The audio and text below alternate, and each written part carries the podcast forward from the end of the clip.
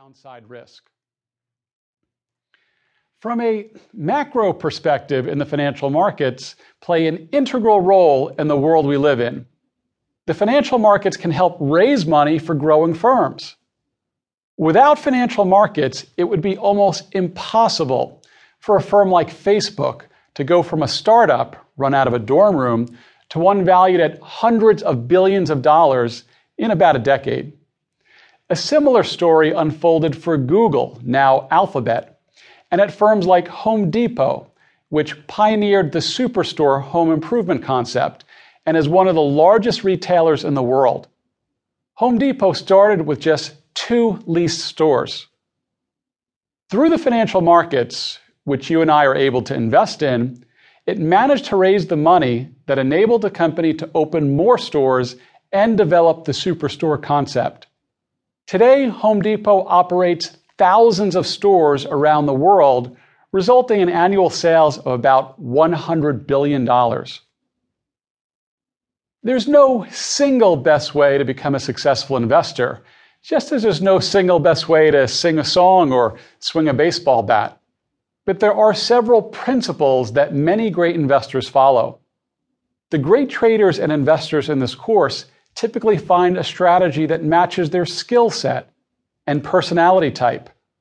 They work extremely hard and usually love what they do for a living. Nearly all continue to work well after the point at which they become rich. They don't give up when things go wrong, and they learn from their mistakes. I'm going to tell a lot of stories about some very successful and pretty amazing men and women in this course. But we're going to do more than that. This course serves as a primer on many of the different fields of investing, including stocks, bonds, commodities, currencies, futures, mutual funds, hedge funds, private equity, and distressed assets. And we'll examine the different techniques applied to each of these investments. It's basically a boot camp on investing. So, who am I to stand on the shoulders of Benjamin Graham and Warren Buffett and all these other great investment professionals to teach this course? Well, that's for you to decide, but I've been teaching investing courses as a professor of finance for more than 15 years. And I've been affiliated with some of the world's great institutions of learning, including Rutgers University, Columbia University, the London Business School, and the University of Hong Kong. I've also worked as a professional money manager for more than 20 years. My first exposure to the stock market was at family gatherings when I was a boy, and where I'd hear my father and relatives talking about some of the popular stocks of the day, like AT&T and IBM.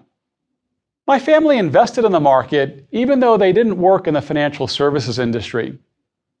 By the time I was a teenager, I'd started saving money from various odd jobs, including a paper out, shoveling snow, cutting lawns, and working at McDonald's. And like Tiger Woods with his golf clubs, I started investing. I didn't know it back then, but when I bought my first stock, I was following one of the investment maxims of Peter Lynch, the famous portfolio manager at Fidelity Investments. Peter Lynch said, Invest in what you know. The first stock I bought was Topps, a company that made collectible sports cards. I'd owned baseball cards and football cards as a boy, and I thought it might be a good investment.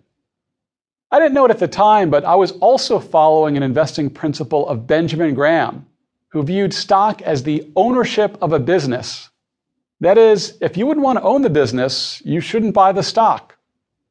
I got lucky when my first stock doubled in value, and I was hooked. Academics have a name for this phenomenon. It's called the house money effect. It means that if you're successful in an early experience with a risky endeavor, chances are you'll be more likely to stick with it. The billionaire investor Ray Dalio, who founded Bridgewater Associates, the largest hedge fund on earth, had a similar experience as a teenager. He bought an airline stock that also doubled in value. And he concluded that investing was easy. Of course, he learned it's not easy. And that's what makes investing challenging and exciting. Every day is different.